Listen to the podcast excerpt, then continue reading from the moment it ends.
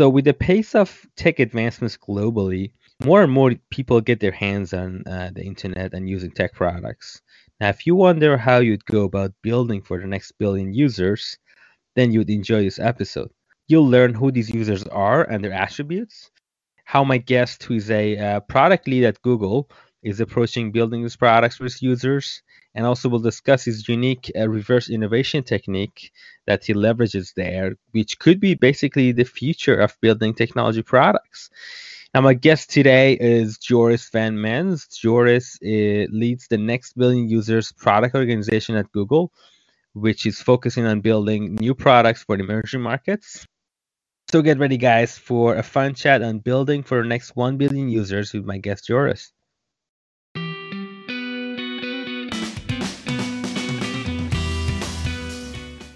Hey, I'm your host, Cyrus Shirazian, and welcome to PM Hub Podcast, a show dedicated to bringing you fresh and unique insights from product leaders and tech entrepreneurs. All right, Joris, welcome to PM Hub.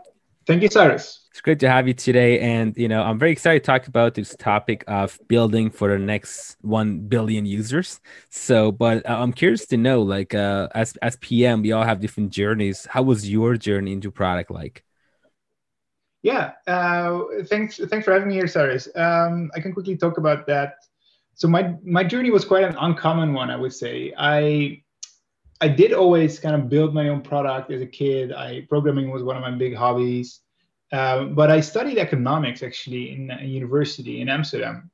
And then when I when I finished university, I wanted to join Google. That was kind of my my big dream to to be working uh, at Google and I found a job there also in Amsterdam, uh, first in sales. And so that was my my uh, first job. I did sales for a while. Uh, then I actually switched to finance in uh, in London, uh, and then to finance in uh, in the US, where I did the financial analysis for for Android operating system as well as the Chrome OS operating system.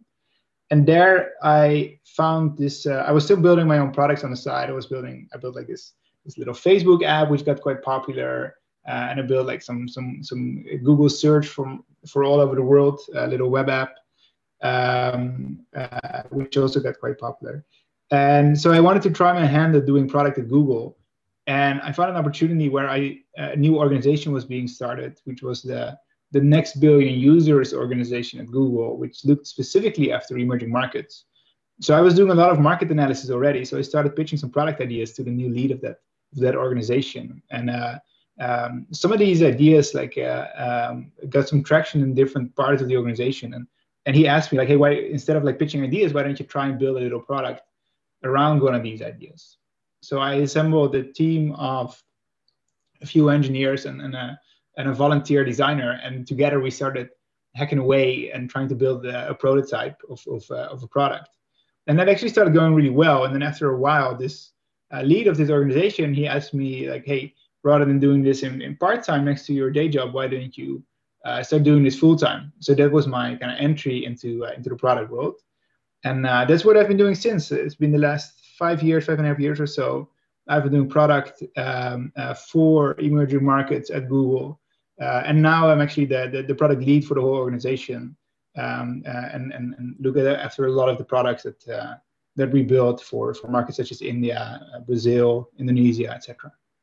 Very cool. What a cool journey. So you uh, studied economics, and then but you were doing coding, and then uh, you got into sales, and then kind of like it was a natural progression into into product. But you had that, you know, you you you're able to, you know, uh, pitch and like kind of present to stakeholders, but you had that technical savvy as well from coding uh, so it was kind of like a when I look at it as a product person, you need to have both sides in a way, and it kind of was a natural progression for you to get into product. Did you know what's product at all up until that point, or? Yeah, I mean, I, I, I found at Google what it was, but before I joined Google, I wasn't actually very aware of, of, of what product was. So, um, but like being at Google, it was very clear also that uh, the organization is very much built around product. Um, if you look at the CEO, for example, Sundar Pichai, he's a product guy, and uh, I bet the next CEO is going to be a product guy. So in general, kind of the the line of uh, kind of leadership at Google is the is is, is the product uh, role. Yeah, No, I love it. That's awesome, man. So, yeah, if you can give us a bit more context about these, you know, uh, next billion users, you know, who they are, what what are some of their attributes, some of their needs, values, motivations. Yeah. Um, so the next billion users. So we actually use the term in a weird way because when we say next billion users at Google, we actually just mean emerging markets. Uh, so we're thinking about like everybody in, in India, for example. But if you're thinking about the, the pure frontier, which we refer to as the, as new internet users, uh, that is a very very interesting demographic. Um, you, got to think that about what three and a half billion people are online right now, and every couple of years another billion people uh, get online for the first time. And these are people that maybe so the next frontier there is going to be folks that are um, uh, have less means right? They're, they're they don't have as much money as you and i have. Uh, they might be uh, not as literate as we are definitely not in english but perhaps also in other languages not as much. Um, uh, so they um, uh, they don't have they've never used a computer um, or at least they probably don't own a computer. So the smartphone is really their first way of uh, of using of using a computer or using the internet. So a lot of the kind of the icons and the, the methods and the paradigms that we're used to from using computers are completely foreign to them. And so think about the floppy disk, an interesting, always an interesting example, even for kind of today's youth. Uh, the floppy disk, which is the save icon, I think none of the next billion users will understand why uh, the floppy disk means to save, or they probably just won't understand what that icon means in general. Hmm. Yeah, that's so interesting. Yeah, because I guess if you haven't been really, uh, you know, used to using uh, kind of like coming up with the whole floppy age, uh, floppy disk age up until today, you don't really know it. That's very interesting. So, so how do you how do you segment these users, Joris? Yeah, it's a, it's a uh, it's a good question. So I think we um, so I, I, talk about India a lot, and let me just quickly explain why that is. So if you think about where the next wave of internet users are going to come online, it is in a bunch of different places. China is an important one, uh, but India is another very important one. The other ones are like Brazil, Sub-Saharan Africa, those type of places. Uh, but we are very so in, India is kind of is, is, is, one of the largest places uh, for the next wave users, but also um, uh, also a, a, place that we are very familiar with. If you look at leadership at Google, a lot of them are uh, coming from India. So um, it's it's kind of our home market when we think about this demographic. So then, when you ask me about segmenting, the way we look at uh, segmenting this this this demographic is a number of different ways. One is there's this kind of India one, which is the um, the folks that clearly live in India, uh, but they are uh, in in mannerisms and um, behaviors. They're pretty similar to you and I.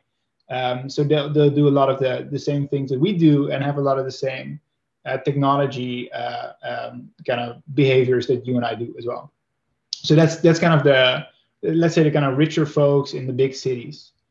Then you got folks from uh, from tier two and tier three cities, which is the the slightly smaller, uh, still pretty sizable cities, um, where internet came probably a little later, is not as as commonplace uh, uh, as it is in the tier one cities, um, and you start seeing slightly different behaviors. Um, uh, for example, TikTok actually did really really well in these uh, uh, in, in these tier two, tier three cities in India um, uh, really resonated with folks who didn't necessarily want to do all the kind of the manual browsing that uh, that you and I would do on YouTube or on, on other places, but loved kind of the full visual interface and all these videos coming to them. Um, and then beyond that, you got kind of the the rural uh, demographics, which is that's really the frontier right now, where more and more people uh, in, in rural areas where a lot of the infrastructure is just uh, not very developed yet are coming online, and that is that is another very interesting demographic, very nascent, um, um, very nascent demographic, and also very difficult to uh, uh build businesses on. Uh, right, there's just uh, the um, these are just folks that don't spend as much money, so for businesses, very tricky to build solid solid monetizable businesses there. Uh, but definitely kind of a, a, big new upcoming demographic in, in rural areas. Right, right, very cool. So is is I'm assuming the plan is to go after like the uh like each of the tiers. Are you going to kind of like have different uh plans in place and products for each of these demographics and and, on, kind of like a roadmap i'd say? Yeah it's a it's a great question. So it, it really depends on the product i would say which demographic we target so to give one example, we have a product called Camera Go, which is a, a camera, uh, just kind of your regular camera app for your smartphone, but it's specifically built for phones that cost like $50. So um, like a tenth probably of, of, the, of what we paid for our smartphone, if, if not less. Um, so there what we try to do is, is build a really, really good camera that takes really high quality pictures, uh, but on phones that are being that are being bought by folks that uh, uh, are, are, are, largely new internet users, so people that don't haven't had any smartphone before. Um, and so what we do there is definitely making sure that everything is very visual. So for example, when you want to change um, your flash or, or something like that, we illustrate that with very clear pictures and animations, um, such that people that aren't familiar with those concepts, they can very easily learn how those things work. Um, so a lot of a lot of education goes in there, and that is really targeted at at that wave of people that have never used a smartphone before. Uh, we also have some other products, let's say Kormo, uh, which is a, a job finding platform that we have. Um, that is probably used uh, slightly less by people that are completely new to the internet, uh, but by folks that may have been on the internet for like a year or two uh, and are looking for a job. So there, uh, we're not as we're not as focused on uh, user education and like on the very basics of operating a smartphone, uh, but rather on kind of um, um, connecting them to jobs that otherwise they would only be able to get offline or through Facebook group or kind of in a very disorganized manner. Uh, so it really depends on the type of product and, and the way the, the people that it reaches um, on, on how we build the product. Very cool. And I guess there was also uh, another app you're talking offline, Files by Google. By Google, was this also designed for the next billion users? And then I have in my hands, or like how does that work? Yeah, most definitely. Yeah, that's that's an app that I worked on for a long time. Um, so Files is very interesting because what it does is, if you look at those phones that have these kind of fifty dollar uh, people that have these kind of 50 dollar phones, these very basic phones uh, they have limited storage, but it's also they're also used by people that tend to have limited internet. So you get this this thing where they download a lot of things to their phone because they wanna they wanna be able to consume videos uh, without having internet. Uh, but their storage is, is very limited too. So they are continuously out of storage. There was this great um, there was this great statistic uh, a couple years back where I think Western Digital did a survey and found that one in three smartphone users in India ran out of space on their phone every day. Uh, so it's like a huge, huge problem. And the phone kind of stops working when that happens, right? So you have these, you have this group of people there, these, these, these new internet users that are using their phone. Their phone kind of breaks down because the storage is, is continuously full, but they don't yet have the internet skills or the smartphone skills to be able to clean that up because um, uh, it's it's tricky to do. You need to kind of go into your file system, figure out what is eating up your storage, etc.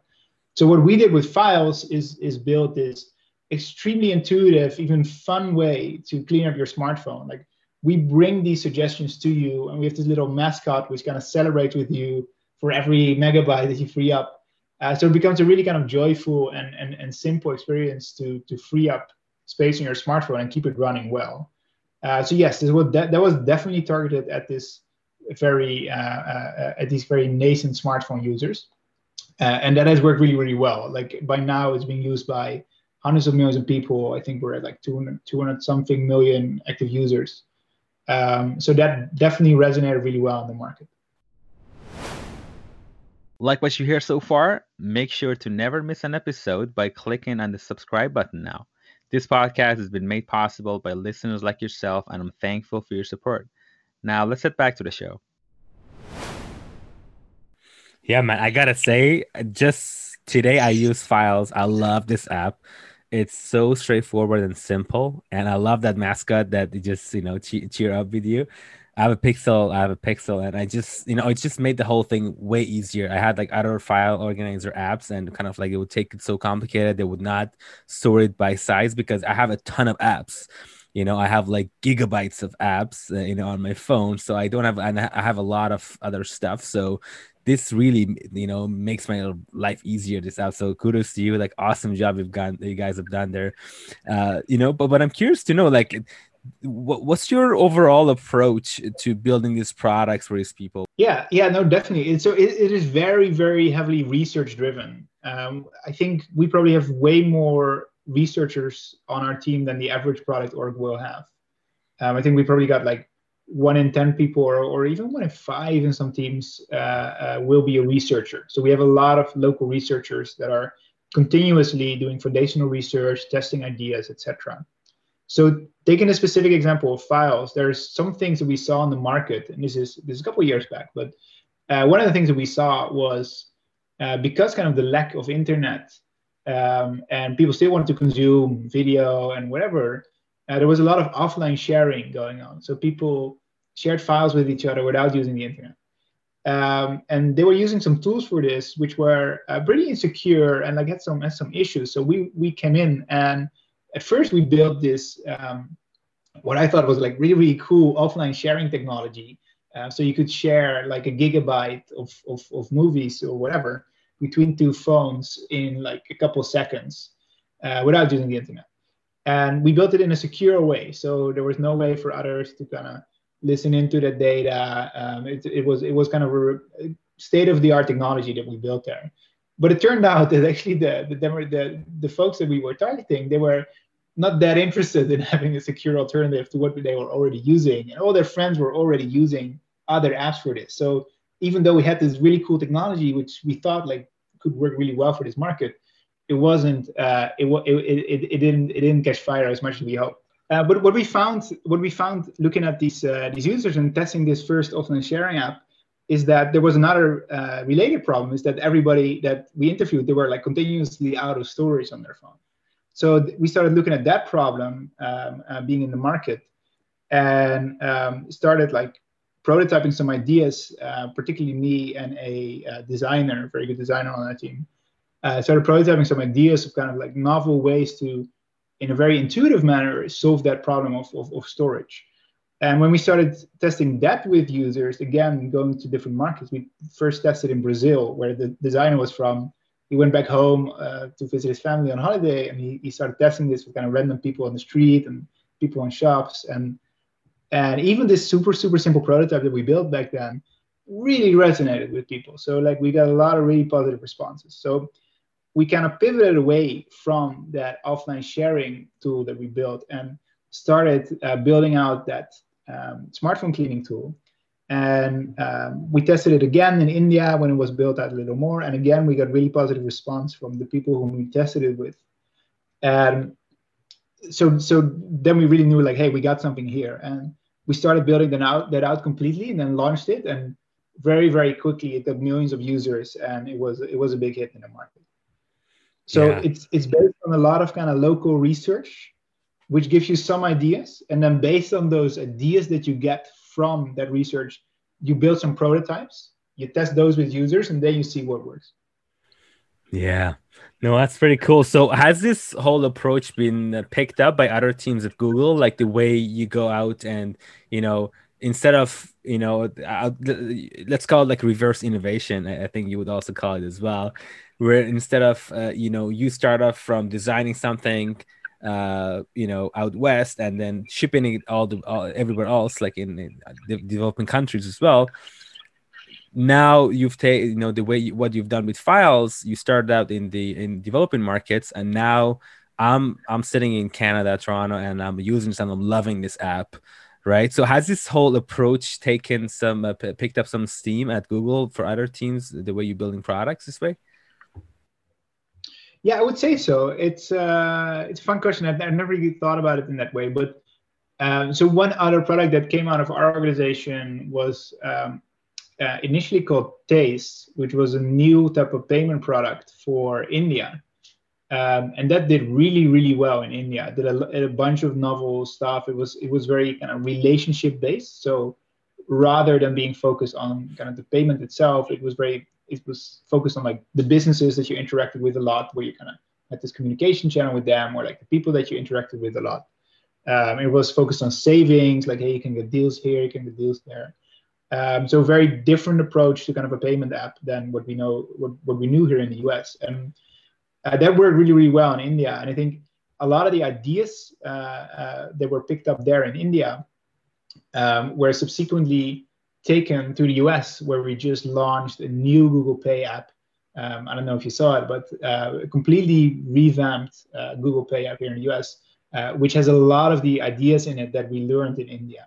So I think that's another great example where we did this kind of reverse innovation, uh, uh, looking at emerging markets first and then taking it to the first world. Yeah, and I hope it's it's definitely my goal to have many more of those success stories in the in the years to come because I think it's a great model, and I think I, have seen it work many times, innovating for emerging markets and then taking it to kind of traditional Western markets.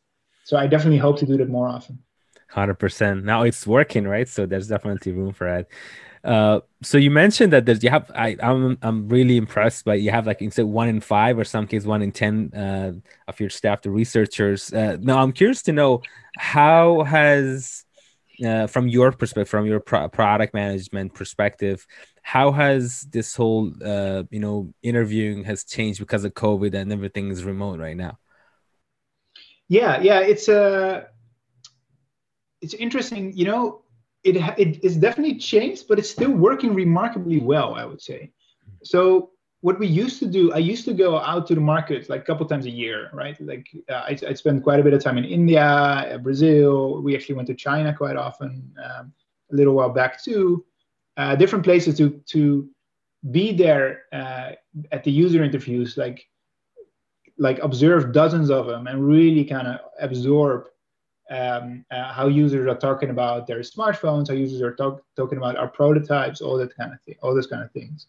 So when we went on lockdown, I thought like, oh damn, like what's gonna happen now? Like we're not gonna be exposed to our users. This is gonna be terrible. But I would say our researchers actually found. Uh, so what they started doing is they started working more closely with local agencies. Um, so there's a bunch of there's a lot of local agencies in, in pretty much every market that uh, that we operate in uh, local research agencies. And so what we do is we have uh, we invite one person, like one interviewee at a time, to their lab. Uh, the interviewer and the interviewee they sit far apart from each other, uh, but we do a regular interview. And at the same time, the, the person that gets interviewed, they they record their phone, so they kind of do a screen share on their phone, and we have a camera on them. So what what we get to see remotely is this person talking as well as like what what they're doing on their phone. Uh, and that actually gives you a really really good view on uh, uh, on, on, on what's happening.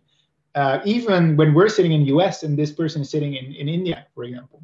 So that's actually worked really well. And one really fun thing that our research team did on, one of the teams that I work on, on, on Kormo Jobs, the, the jobs that they were talking about, is they they did um, 30 interviews with uh, with job seekers and some 20 interviews with employers that were using our app. And then they set out this kind of uh, objective for the whole team for last quarter that everybody everybody on the team, including the engineers, including the designers, including uh, the, the, the, the operational personnel, everybody watched at least three hours of interviews uh, during that quarter.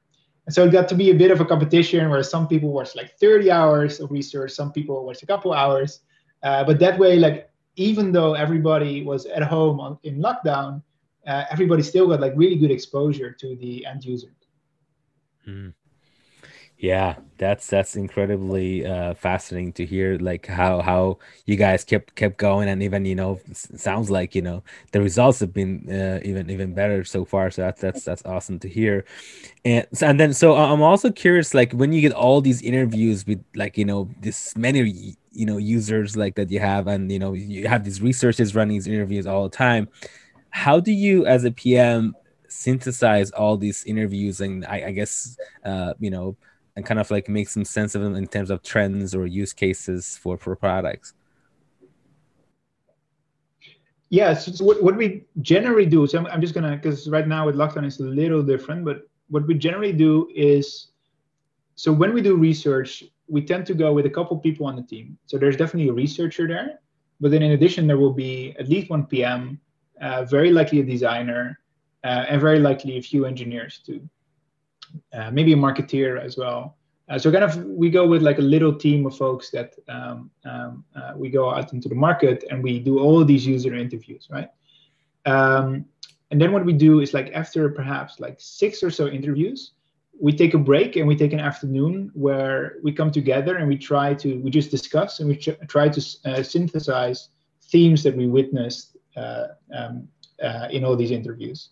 So everybody took notes. So and every, everybody highlighted things in their notes already. And so then we discussed kind of like the things that that, that we observed that we thought were most noteworthy.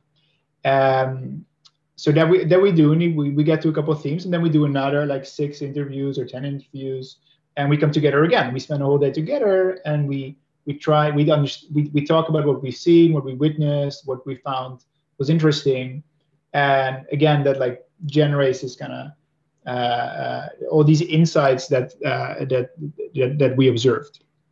From there, the researcher takes it and they create, they go through all the interviews again, uh, um, so through the notes or the recordings if we have recordings, and they create like a full report based on all those recordings and based on the discussions that we've had uh, uh, based on the, the interviews that we did.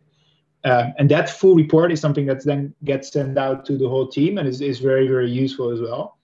So the, our researchers always say that these discussions that we do and like actually being there and seeing the interviews might be more valuable than than than reading the report. Yeah.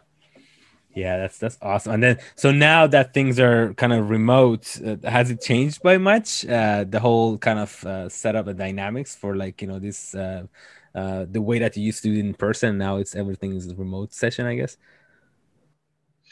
Um, it, it's actually no. I would say it hasn't it hasn't changed that much. So what's what's gotten a little different is that like not everybody watches all the user interviews. So normally it's like let's say a team of five people go out into the market and they see all the user interviews, and with that team of five people we discuss the themes, etc. And right now it's more like let's say of a team of 30 people, everybody is exposed to some interviews, and so some people have some insights on this interview, some people on that. So kind of that kind of initial knowledge is more spread out through the team. Um, but some there's always going to be a few folks that that that kind of watch a lot of the interviews. The PM will tend to watch most of the interviews. Designers also tend to watch a lot of them, um, and they still come together with the researcher then to kind of assemble their main insights and and, and get to a report from there. So yeah, I, I'd say more people are exposed because it, everything's remote, but perhaps in a kind of a more uh, not not as deep as as as as they as, as people usually are. Yeah, that makes sense. Now, I guess for a lot of engineers out there, they, they might be listening to this and be like, like, what is going on? Like, I thought I'd be sitting down and coding in, you know, two week sprints, and now it sounds like at Google, engineers get to be part of the whole research and discovery as well, right? So that's, I think a lot of them might be just surprised to hear all of these. But I guess that's where the innovation comes from. And actually, Marty Cagan uh, ref- referenced that and kind of like emphasized to bring on engineers during this discovery uh, interviews because they're one of the best sources of uh, I guess new ideas and kind of like innovative way innovative ways to fi- kind of like find uh, solutions to the problems, right? So, uh, yep, that's awesome. yeah. We make we make it a point to make sure that engineers join on research trips. Yeah, that's awesome. That's awesome. Well, Joris, uh, how can our listeners, you know, get in touch with you, learn more about you? Uh, you can contact me on Twitter. I have a Medium uh, page also where I write a little more about uh, uh about this specific topic. Uh, yeah, I think that's the best way. Cool. LinkedIn, yeah. of course. LinkedIn as well. Yeah, sure. I'll make sure to put the links in the description. Joris, thank you so much for coming on the show and talking about you know building uh, products for the next billion users. Great. Thank you so much for having me, Cyrus. That's it for this week's episode of PM Hub Podcast, guys. Thanks for listening. If you like this show, feel free to share it on LinkedIn, social media, leave a five star review so we can re- reach more audience. And if you have any suggestions, definitely reach out to me. My email is cyrus at productmanagerhub.org. Now you can get all the tips and action items of this show for free at this bit.ly link I'm going to give you. It's bit.ly forward slash pmhub24. Also subscribe in your favorite pod also, subscribe in your favorite podcast app so you don't miss any of the upcoming shows. I'm Cyrus Shirazian, and until next show, stay safe and healthy.